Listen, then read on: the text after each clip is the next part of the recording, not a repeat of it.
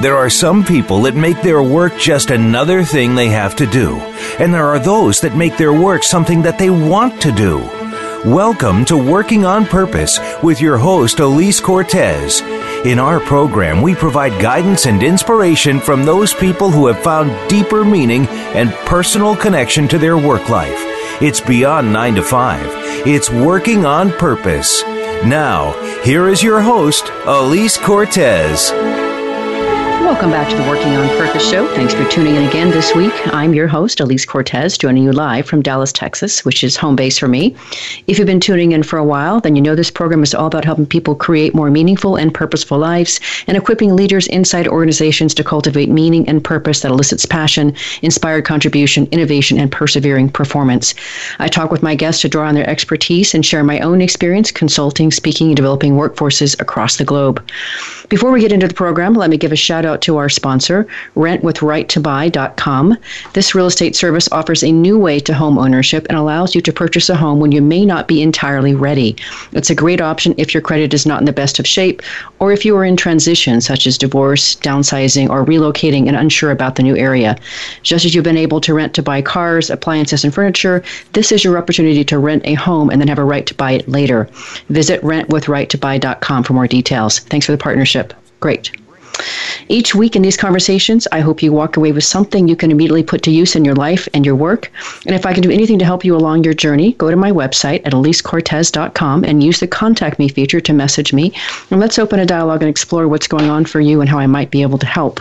Whether you want to look at developing purpose inspired leadership and meaning infused culture in your organization, you want to see about joining a Catchfire online inspiration, accountability, or mastermind community to nurture your own passion and purpose and bring it out into the world. You're interested in the Women on Purpose Thought Leadership Summit in Portland in September 8th to 10th, 2019, or you want me to speak for your company or your conference. At any rate, I'm glad we're connected and thanks for listening. Now, on to this week's program. With us today is Wei Li Shao. He is the Chief Commercial Officer of Omada Health, a digital a digital care program that empowers people to achieve their health goals through sustainable lifestyle change. Li is the author of Annie the Tall Girl, a children's book on diversity and inclusion. He is also a brain tumor survivor thriver and is authoring a personal memoir, Gifts of Disruption, that chronicles his life changing journey from diagnosis to recovery to transformation. He joins us today from California. Li, welcome to Working on Purpose. Well, thank you very much, Elise, for having me. You're so welcome. And I'm so glad we've crossed paths. And we need to give a, th- a, nice shout out and thank you to our mutual friend, Samantha John. You're she right. has been listening to my show for quite a while, and she alerted me to your Live Your 2.0 article you posted on LinkedIn. And when I read it, I went, Absolutely, you're so right, Samantha. He's perfect.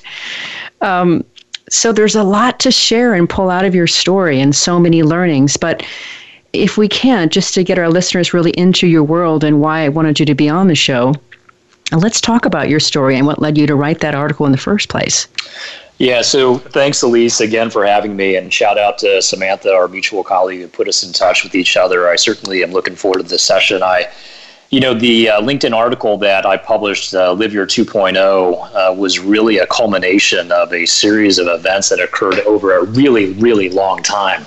Um, and certainly we can get in some detail, but the high level of it essentially was you know, I have been for the last uh, couple of decades, up until just recently, uh, as a uh, leader and executive within the biopharmaceutical industry, and and boy, what an absolute incredible journey that was! Is it's taken me to uh, multiple continents. I've worked in four different countries, led small businesses, um, you know, three million dollars all the way up to large businesses, thirty billion or three billion dollars and have had just an incredible journey along the way with uh, me, my wife, and uh, my two daughters. Um, but like a lot of people, I've come to find out, Elise, is that you know when you do something for a really, really long time, uh, and as you learn things and experience new things, oftentimes your compass in life changes, and you start asking yourself, "Hey, I've been on this trajectory. I love it. I love the work." But at the end of the day, is it something or is this the thing that I'm actually meant to do? Is this the purpose I have? Is this what I was actually built for? Um, and I started asking myself that question uh, several years ago and kept on suppressing it, to be honest with you, Elise. and it just grew and grew and grew to a, to the point where I really just couldn't ignore it anymore. It became that weight and that kind of stone in the pit of my stomach that made me realize that um, you know it's really not a question; it's uh, a, a, statement disguised as a question that really, really made me start thinking about uh, making a significant change uh, in my life, uh, in my life direction, uh, centered around my work uh, to what brings me here today. Certainly, there are tons of different things, a couple important things that were involved in that pivot. Um, but that's uh, that's kind of the background that helped me make the change, or drove me to make the change, and also drove me to author that LinkedIn article called uh, "Live Your 2.0." Okay, fantastic. Two things, if I can respond to that. Uh, first, I want a presence for our listeners that what you're describing, and, and you call it in your article that irresistible tug or an itch, and I know that extremely well for myself. It isn't always convenient to pay attention to that, so I applaud you for eventually paying attention to that. Thank you for that, and being an example for all of us. Um, that's the first thing.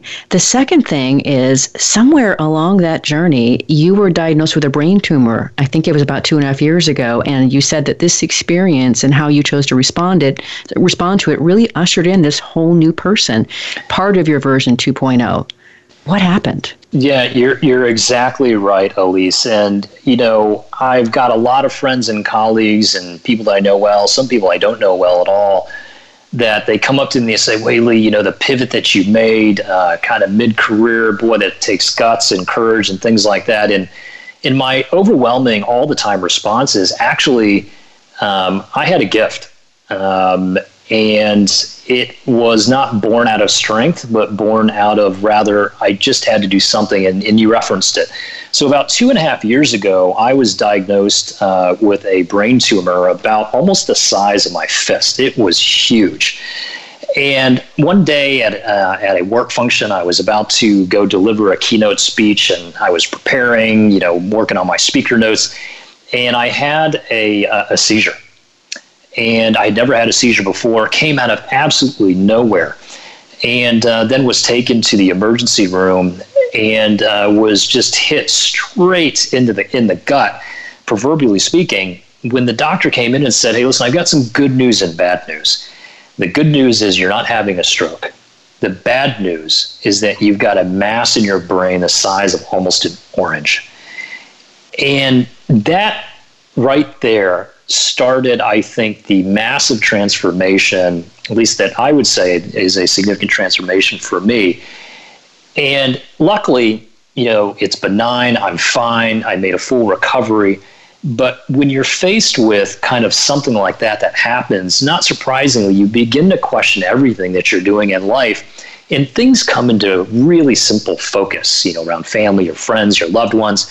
But most importantly, that question that I'd been actually asking myself, again, disguised as a statement, is, you know, am I doing what I'm supposed to be doing work wise? And is this what I'm meant to do? Really, really provided kind of the rocket fuel for me to realize that tomorrow is never a guarantee. And intellectually, I think we all know this. But I found out that, hey, listen, you know, um, it's more than intellectual. Um, there was a chance that I wouldn't come out of it okay. And so from that point in time, it provided me kind of with the match or the spark uh, to really just get off my butt and do something about um, kind of that passion or soulful belief and compass change uh, that uh, led me to where I am today. And to be honest with you, Elise, I, I wish it wasn't um, kind of the catalyst for my change because I think that it doesn't require something that seismic. Uh, but for me, that was an important part of it. Well, and I appreciate that that it was a very important catalyst. And I think I told you when we spoke by phone that so often when I'm out speaking, Wei Li, I ask my audiences first thing, have you really considered what will you do with your one precious life? And and I mean that in a serious inquiry. And now, especially for me, since both of my parents died in January of this year, and I got to be part of both of those, and I gave both of, of the eulogies and helped and planned the ceremonies of life. Um, celebrations, uh, really, it's very palpable for me. We really only get one shot at this. And so I appreciate very much what you're saying about it was a catalyst for you. And you and I both spoke about how we would like it to be a little bit more accessible for other people than some of the catalysts that we both had to go through to, to get to where we are. But that was yours. No, you're you're absolutely right, and um, and I think you know you're right. The difficulty is that sometimes um, you know we as individuals we wait until there's a we lose our jobs and then we got to do something drastic to recover. Uh, or you know there's a, a divorce and that re- that requires a significant change in our life where we need to become the true breadwinner in our families and that forces people to um, shake their lives and actually do something new or different. And so there's a number of pivot points and, and things that happen in people's lives. And a lot of time when you talk to people, and I've spoken to them about, hey, you know, are you happy? They say, oh my God, incredibly happy. And then you ask them what actually got them there. It's oftentimes a pivot point or a transformative fork in the road that almost forces their hand uh, to make the change in their life that actually they've been thinking about for days, years, weeks, months, uh, decades, even, and in several years, certainly. And in my case, and it's a it's a bit of a shame. And I hope we get into this because you know life is an adventure. And it's absolutely amazing to me how we make these decisions along our journeys. You know, and time and time again, I've been fascinated by that by this because we're actually as humans hardwired not to take risk, especially as we get older you know, I oftentimes think about, okay, in the caveman days, so you didn't dare leave the safety of your cave. Otherwise, you'd take a few steps out and get snatched up by a man eating dinosaur. And then you're like, well, I'm certainly not going to do that again. but when you've run out of food and your family might starve, you take the risk to leave the cage and for a cave and forage for food because the risk of staying outweighed the risk of leaving.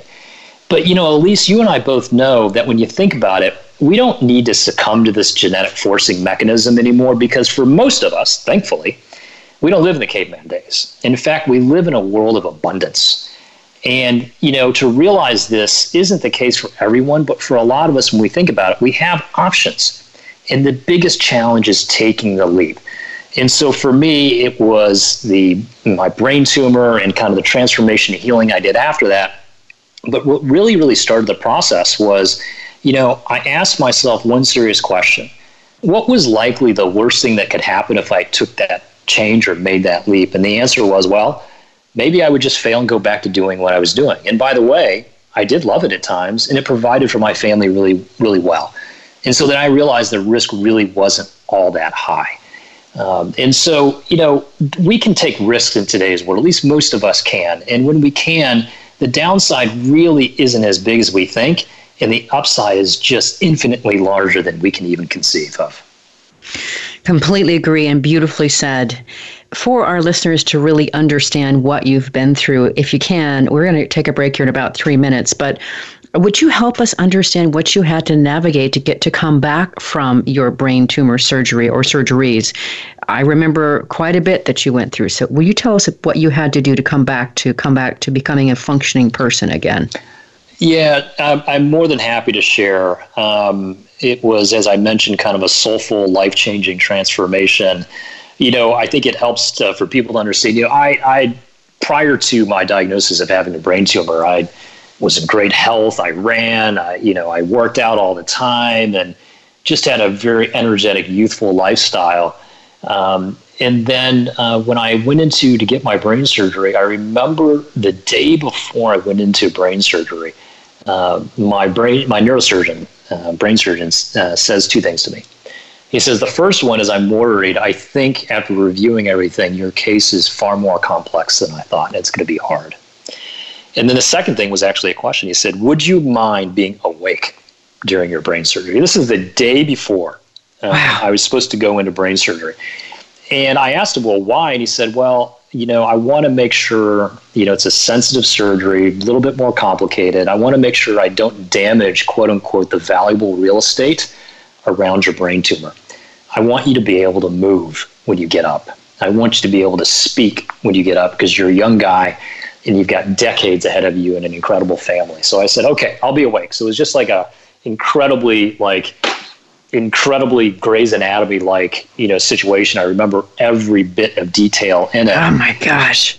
But when I came out, um, I essentially was more or less immobile or almost near paralyzed on the right side of my body, and it was quote unquote the uh, the cost of getting out all of the brain tumor um, that thankfully my neurosurgeon made the decision to do because he knew I was healthy. And so it began, it, it really commenced and started a multi month uh, uh, kind of recovery process. By essentially, I undergone uh, a moderate form of traumatic brain injury, maybe kind of a mild to moderate stroke. I had to learn how to walk again. I couldn't drink out of a cup. I couldn't use a knife and fork. Um, I had my parents had to treat me like a child. They had to bathe me. Uh, my wife bathed me. Um, I couldn't do much for many, many months, and it was a long road back. But through that entire journey, because uh, I'm a journey focused person, I realized that, boy, if I can get through this, and boy, I have a total new lease on life and a totally new perspective on what it means to be alive and what it means not to waste a second more on the things that are most important, one of which is where you spend 50% of your lifetime, which is at work. Um, how do I make it the most impactful and meaningful and be truest to kind of, you know, my God given talents to help, you know, kind of the world? And that forever, um, you know, changed uh, kind of my perspective on things. And like I talked about, served as kind of the catalyst, catalyst for me to get off the proverbial couch uh, and uh, make the move.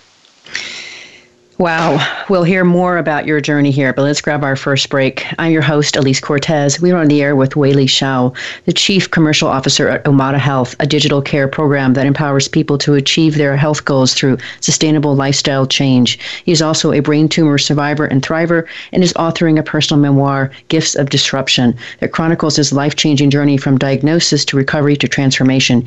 He joins us today from San Francisco, California. We've been talking a bit about his own journey of what got him here after the break, we're going to talk about what drives us to want to live 2.0. Stay with us. We'll be right back.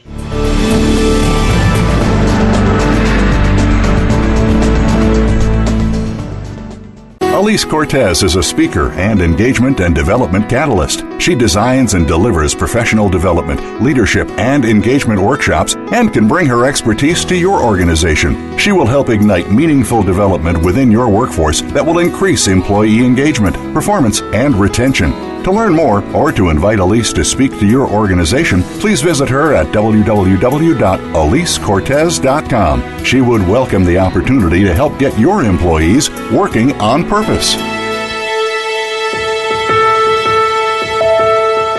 This is Working on Purpose with Elise Cortez. To reach our program today, send an email to Elise, A L I S E, at elisecortez.com. Now, back to working on purpose.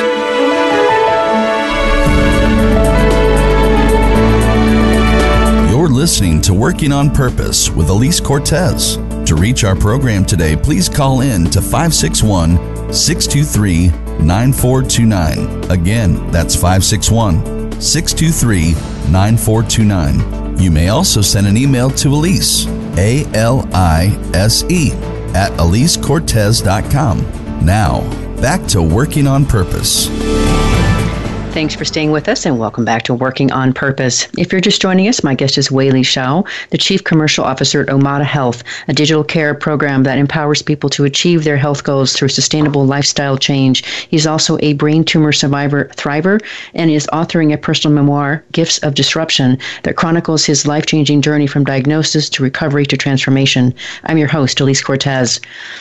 So before the break, we were talking about the remarkable journey that you've been on that both you and I hope that people don't have to go through to really make a big change and start heading toward um, their 2.0. But through your experiences, you've developed this idea that you call Live Your 2.0. So, for our listeners who've not yet read your LinkedIn article, what do you mean by living our 2.0? Yeah, so um, Living Your 2.0 is. Um, something I, I thought about um, to try to describe what I think a lot of us want to do or actually uh, do with our, ourselves. So it goes something like this. So most of us live the same version of ourselves, and I call this version 1.0. Uh, we get promoted, we might relocate and join a new company in the same industry, or even change roles in the same field. And I call these changes, these various stages and changes, version 1.1, version 1.2, version 1.3, so on and so forth. You get the idea.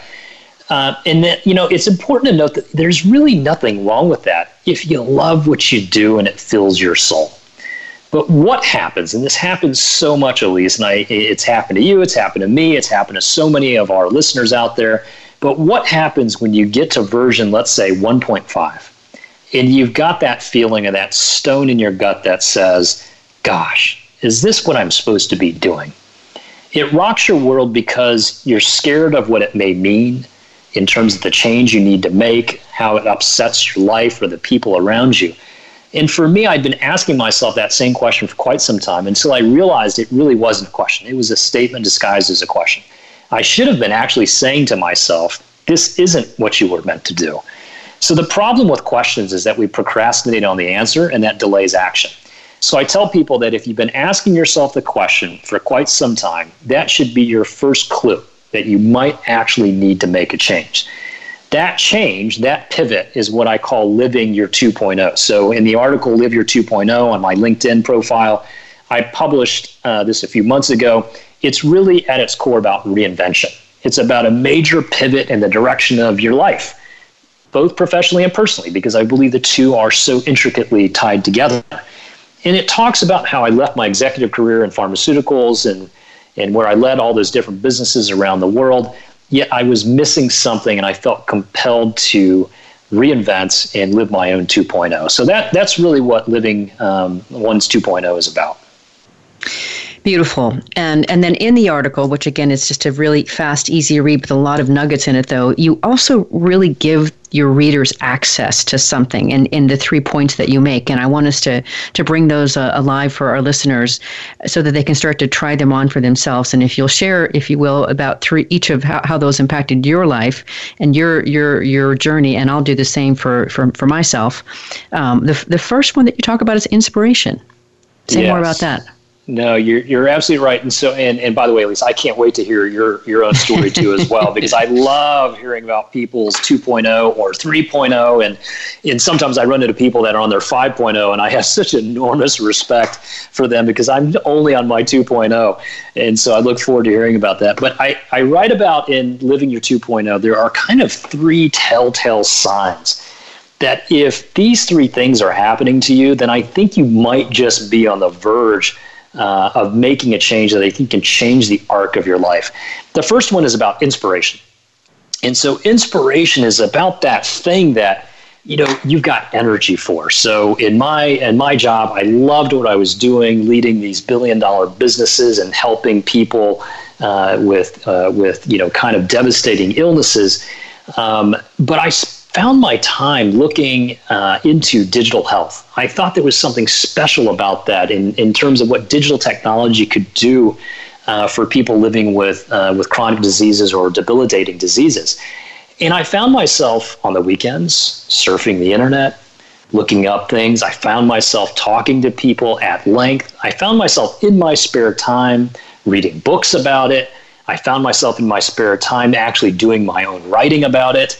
Um, and that was my first indication that, you know what, there's something going on here that I'm willing to spend the spare energy that I have, where most of it's been spent on my family and my work, but generating that energy in an area where, you know what, for a lot of other things, I wouldn't even bother.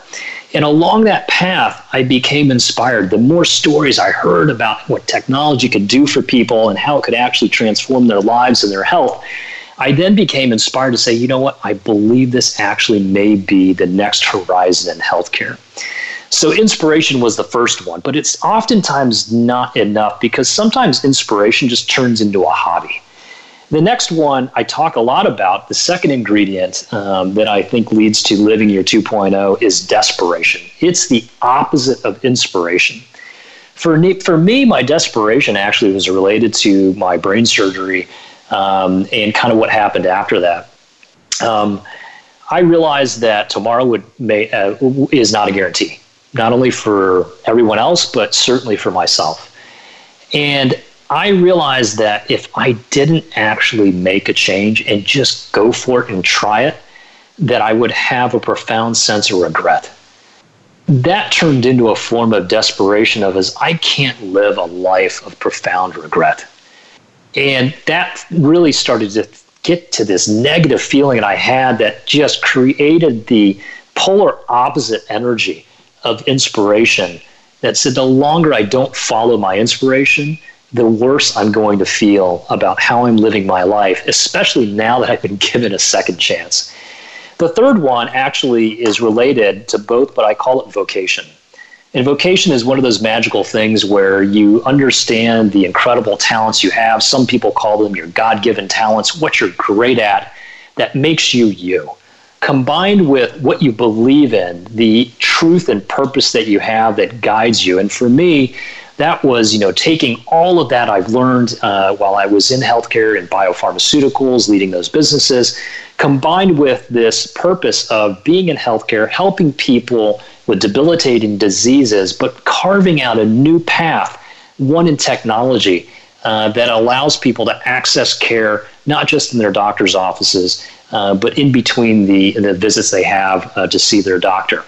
And I landed on finding that uh, eventually uh, through the company I'm with now called Omada Health, uh, that specializes really in human centered technology uh, to help people with debilitating chronic diseases like diabetes, depression, uh, or even the prevention of diabetes and high blood pressure. Uh, to make profound changes in the way that they lead their life in between doctor's visits. And um, that happened to fit straight right in the middle uh, of that vocation circle between what I think I'm good at uh, and what I believe my life purpose is. Oh my gosh, Wei Li, a couple of things. First, for you listeners who are, who are listening to him share this, um, as eloquent as he is, the, the process is, isn't usually that that tidy. I really commend how beautifully you can narrate that, Wei Li. It's just stunning. Um, very alluring way to be able to, to bring us into your world. Um, and secondly, you know that you that you made that journey. I in, in in telling your story, the reason I wanted you to tell your story is because in doing so, it's in the hopes that the, the listeners out there get something for themselves and they can start to move themselves further down their journey in listening to the way you narrate yours and maybe in the way I, I narrate mine. And that's why I really wanted to make sure we, we each did this. So my turn. You ready? Yeah, your turn. I can't wait to hear. This is actually why I came on the show. I want to hear oh, your story. goodness! Wow, you poor misguided soul. But okay, good. Um, Okay, so for me, the the inspiration it started really uh, when I started when I started my PhD um, and did my research around around meaning. I wanted to understand how people were exper- experiencing meaning in their work because, to your point, we spend, as you say, about fifty percent of our lives at it. So, what does that mean to you, and what does it mean to your sense of self? So that was my my PhD research, which I finished, and I thought, okay, that's good, I'm done. But to your point, it kept nagging at me, and then later over time, I I just on my own as a separate side project uh, went out and interviewed in about two years I guess a year and a half, 115 men and women between the ages of 18 and 80 to learn across 20 different different professions to learn about this topic. I was just so curious about it; it just wouldn't let me go. And that research yielded 15 modes of engagement, ways that people uniquely experienced meaning, and in relation to what it meant to their sense of self, anywhere from you know living their purpose down to existential crisis. Mm. And and there was actually one that was transcendent connection, which is even above purpose. But so that really got me into the space of wow, you know, people experience work really differently, and there's this thing that people are living their purpose. Wow, that's so cool. And and I became very enamored with that whole idea, and I kept on my way. But to your point, I, the niggle wasn't quite enough to kind of get me out of my complacency. I had this body of research, and then I started hosting the show, working on purpose, four and a half years ago and it but it, that didn't really that was my that was my inspiration but the desperation didn't happen until two other inputs the first major input was my divorce in 2016 and to your point that catapulted me in a place where one you know i was solely responsible for myself and two i had an open playing field. I could reinvent myself any way i wanted. And i knew before that time Wei Li that i was not living to the, the level that i wanted and i hated myself for it and i knew it. I was copping out um, so the second piece of, of that desperation piece for me was I did take a role in a, a, company for a couple of years, and I believe I was supposed to come there, but I was also supposed to leave because I got really present to. I don't want at the end of my life to be able to say I was a consultant for XYZ company. I need to share my message, what I think is important, what my truth is, what my purpose is, and it just became so overwhelming and, and unavoidable I, I just I couldn't I couldn't face it anymore and I literally left that position, jumped off the cliff to come back out and do the kind of work I'm doing today on the complete conviction this is what I'm supposed to be doing with my life. And so the vocation is really a couple things. I, I call myself the anti undertaker because my my job is to help awaken the otherwise walking dead who are not living with passion, working on purpose, and being inspired by what they're up to. I was one of them. I know what they look like. Um, and and two, the other thing is is that in so doing, I really act as a catalyst to help other people, and I enable them to find their passion, inspiration, and purpose, and make the leap to to make the lives that they really want for themselves. So that's how 2.0 showed up for me. That is, I love that story, Alise, because you know I, I think that there's a few things that I'm learning from your story. The first one is that. Um, you know, sometimes uh, it's a confluence of events that nudges us, pushes us, or forces us in a particular direction. And if, if they didn't occur, then we wouldn't move. And it's so important that if we keep on living the life that we've always lived, that means there's no change. And when there's no change, then you don't get those nudges. You don't get those forceful events that push you to become who you're really meant to be. The, the other thing is, is that, you know, um, I bet that you could take somebody else and put them in your life, and they would not end up nearly where you are because you decided to look at the signs and and, uh, and catalysts or symbols in your life uh, and think deeply about them and make a change. Uh, where somebody else could experience the same things and gloss right over them. And um, I think that um, you know that's the difference. Is is do we look at the signs and symbols in our life uh, and find meaning in them, and um, that and, and do we translate that meaning into meaningful action? That just changes up how we live. Because if we don't do that, we don't experience new things. We don't experience new things. We don't grow. If we don't grow, then we never become all that we can be. So I mean, I, I love that story and and I, I, bet you you're thinking, you know, there's probably a 3.0 or 4.0 for you out there, right? Absolutely. And I'm working on it and I'm loving it. I, I'm so charged by it. And the thing about working from purpose, as you know, is it gives you crazy energy, crazy courage, and you just do things you wouldn't otherwise imagine. Some of those things I want to hear about because I want to hear about your journey next of kind of how you got to your, your 2.0 and here at Omada. But before we do that, let's grab our last break. I'm Alise Cortez, your host. We've been on the air with Wei Li Shao, the Chief Commercial Officer of Omada Health, a digital care program that empowers people to achieve their health goals through sustainable lifestyle change. He's also a brain tumor survivor, thriver, and is authoring a personal memoir, Gifts of Disruption, that chronicles his life changing journey from diagnosis to recovery to transformation. He joins us today from San Francisco, California. After the break, we're going to hear about how he really made his way to Omada Health. It's fascinating. Stay with us. We'll be right back.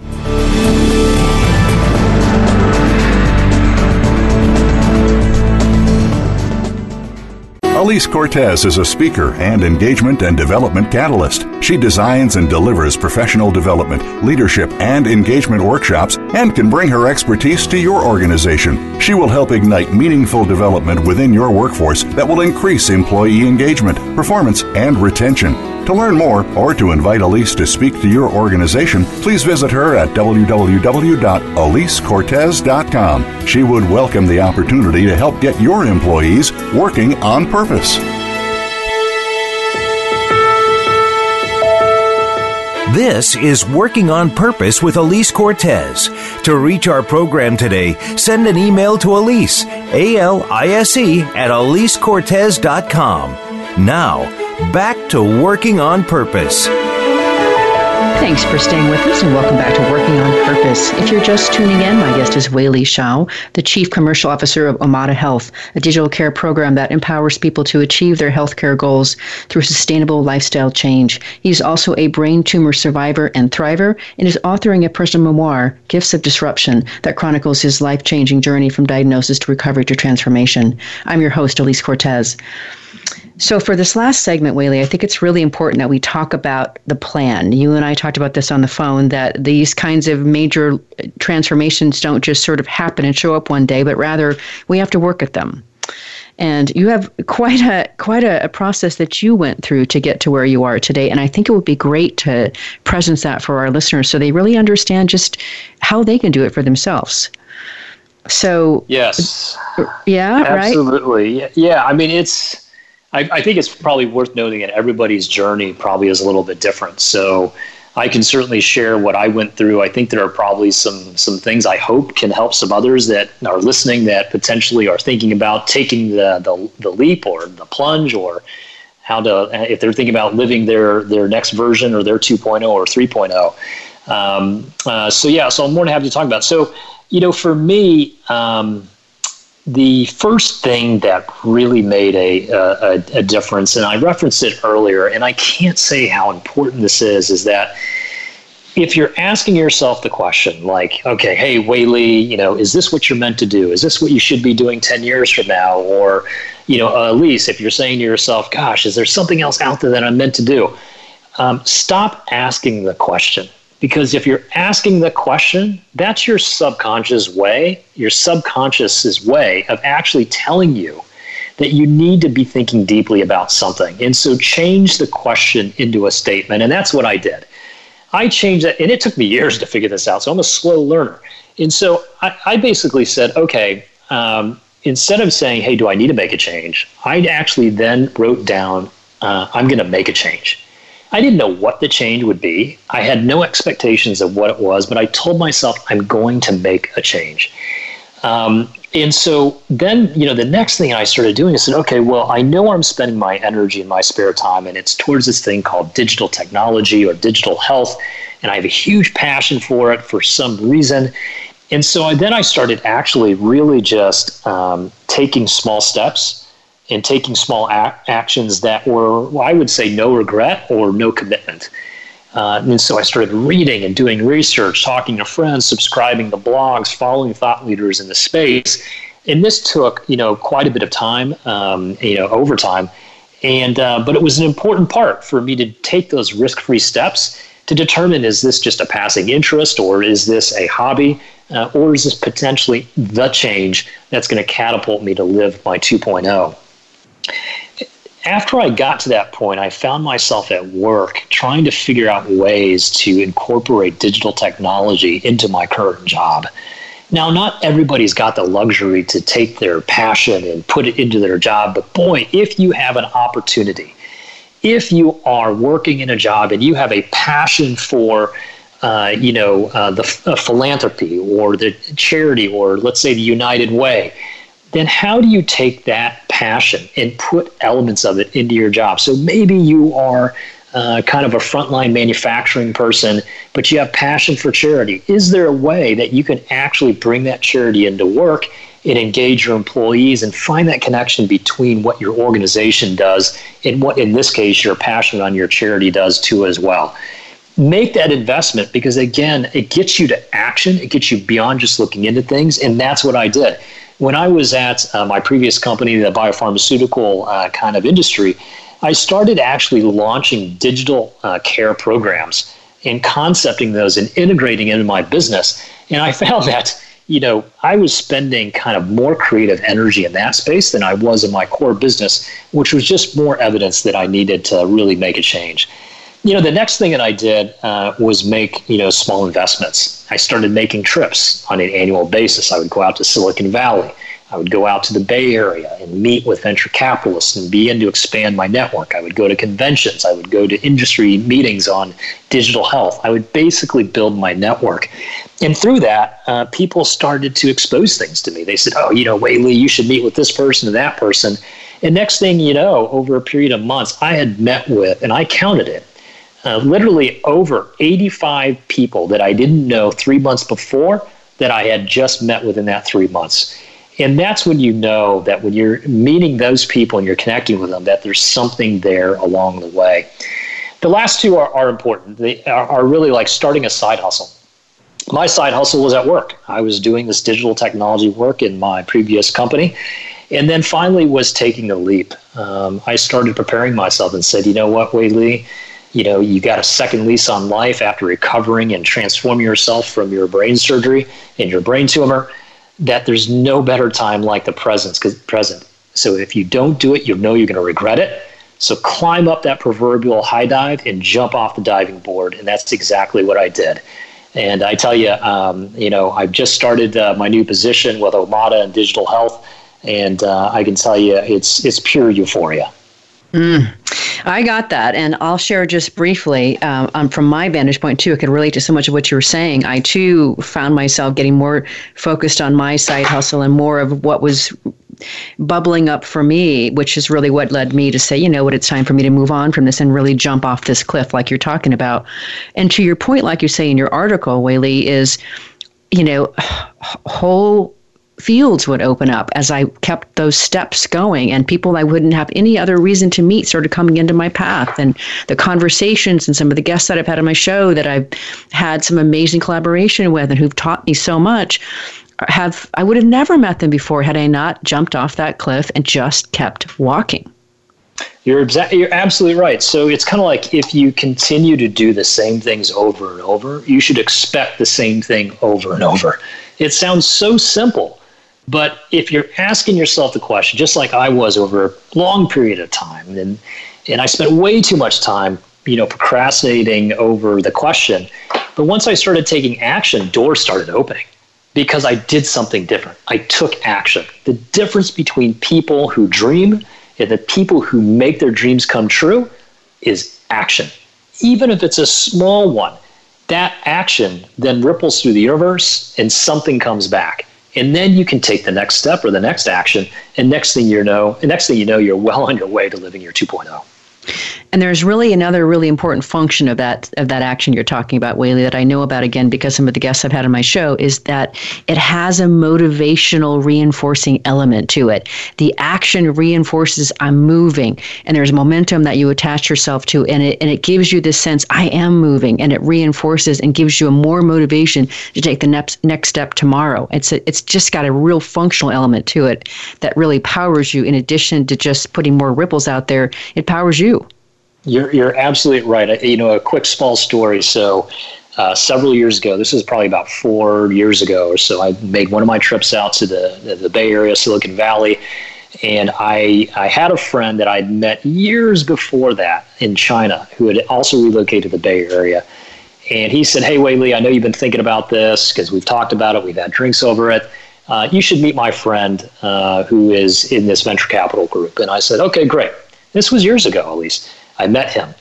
And then two years later, I re in touched with him. I said, Hey, I think I'm really getting serious about this. He said, Oh, go talk to my friend in New York, all the way across the other side of the country. I spoke to my his friend in New York, and he said, Oh, you know, you need to talk to, you know, my wife. so I spoke to his wife, and his wife said, Oh, you know what? I know somebody sits on this board. You should go talk to this person, this person. And I tell you, it was this classic seven degrees of Kevin Bacon. Mm-hmm. And it ended up sourcing an opportunity that while I didn't uh, didn't pursue or didn't actually come available, I got down to the last point of the opportunity itself. But it never would have happened if I had not just asked my friend and had my friend not put me in touch with that first person. And so you're right, there's this reinforcing and engaging energy that things materialize so long as you do something. If you do nothing, nothing happens. You can expect nothing in return. Exactly. I couldn't help but envision like either uh, you know a tennis ball or a golf ball being you know bantied about as you were as you were being tossed from next conversation to the next conversation. It's great um, you get by from a little help from your friends. And just by speaking this stuff, declaring this stuff, brings it into an existence. And I can tell you for me, I have been amazed, Wei Li, that I'm out doing my work and stuff happens. And I'm like, I'm supposed to be doing this. And I go this next direction. It's like the wind is carrying me. And I, I wouldn't have envisioned what I'm doing if ever before. All the different products that I've created, the book that I'm writing, the different offerings that I've created for women's storytelling. It's just, I just really would have never envisioned any of that stuff. But I just kept listening in to what I was being told and accepted it and was, if you will, somewhat obedient to that voice. Yeah, and at least you think that's because you're following like the truest form of your purpose that yes, when I you do. do that, people pick up on that and they want to help you and they open doors for you? Yes, I do, and I also think it's really also just really paying attention to, you know, that that internal divining rod or that that it's the purpose, the voice of purpose. When you listen to that, it does guide you. It does govern you. Yeah, and I find also that you know we all have people that we look up to and then inspire us, uh, whether they be you know the icons of the world and history, MLK, Nelson Mandela, Mother Teresa, or even people that other people don't know that inspire us. But like when you listen to them and you listen to what drives them and why they do what they do, a you can't help but be enamored with the clarity and focus of what it is that they do. But if they were to ask for your help, you would jump to go help them. Whereas anybody else, um, maybe you wouldn't. And and so I really think that um, that when you put yourself out there, and people can sniff out whether you're for real, and if you are, because it's so rare, people open doors for you. Yes, it's irresistible, is what it comes down to. That's the way I like to describe it. And to that end, I would love for you. We're getting so close to running out of time here. So if you could be already? maybe a, about yeah already about a minute on this for our listeners, distinguish for us life before and after 2.0 for you. Life before, I would say, was by everybody's definition perfect. People would look at my life and say, Wei Li, you and your family, you've got everything life after my 2.0 is I look at my own life and I say, I've got everything. Mm. Mm. That is stunningly simple and beautiful. Yeah, we know when it's all not there, don't we? Yes, we do. That so, is, that's what's on Instagram. oh, that's so great. I didn't even know that. That's so great.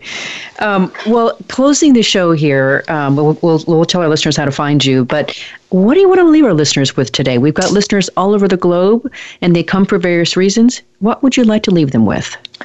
So, I guess I would leave them with um, three things. Um, the first one is you become the story you tell yourself. So, if if you believe you're this, that's what you'll become if you believe that you're destined to do great things, you will accomplish great things. So you become the story you tell yourself. The second one is if you open yourself up to the universe, just like we were talking about, Alise, by following the truest form of your purpose, the universe tends to return in kind and reward you. Uh, the universe has this keen ability to sniff out uh, things that are not pure and not true. So you open up your, yourself to the universe, the universe returns in kind. And the last one is maybe just a bit practical about those of you out there who are wondering about how to live your 2.0 um, is to take a small action tomorrow, or better yet, take a small action today that you think can contribute to that and make it a no regret one and see where it takes you. And if it takes you to a good place, take the next small action. And next thing you know, that momentum will be so strong and will build confidence in you to make the change that you want to make. Mm, what a beautiful way to finish the show. Really give our listeners some pearls to take them on their journey next. I thank you so much, Wei Li, for coming into my path, sharing your beautiful heart and soul and journey and story with us. It is has been inspiring and very meaningful and connecting for me, and I imagine our listeners as well. So thank you. Thank you, Alise. It's been um, uh, you've made my day. Uh, love listening to your story, and um, I certainly hope to hear the stories of people out there. And um, and uh, best wishes. Thank you so much. Listeners, if you want to learn more about Wei Li Shao and the work he and his team are doing at Omada Health, visit omadahealth.com. Let me spell that for you. It's O M A D A health.com.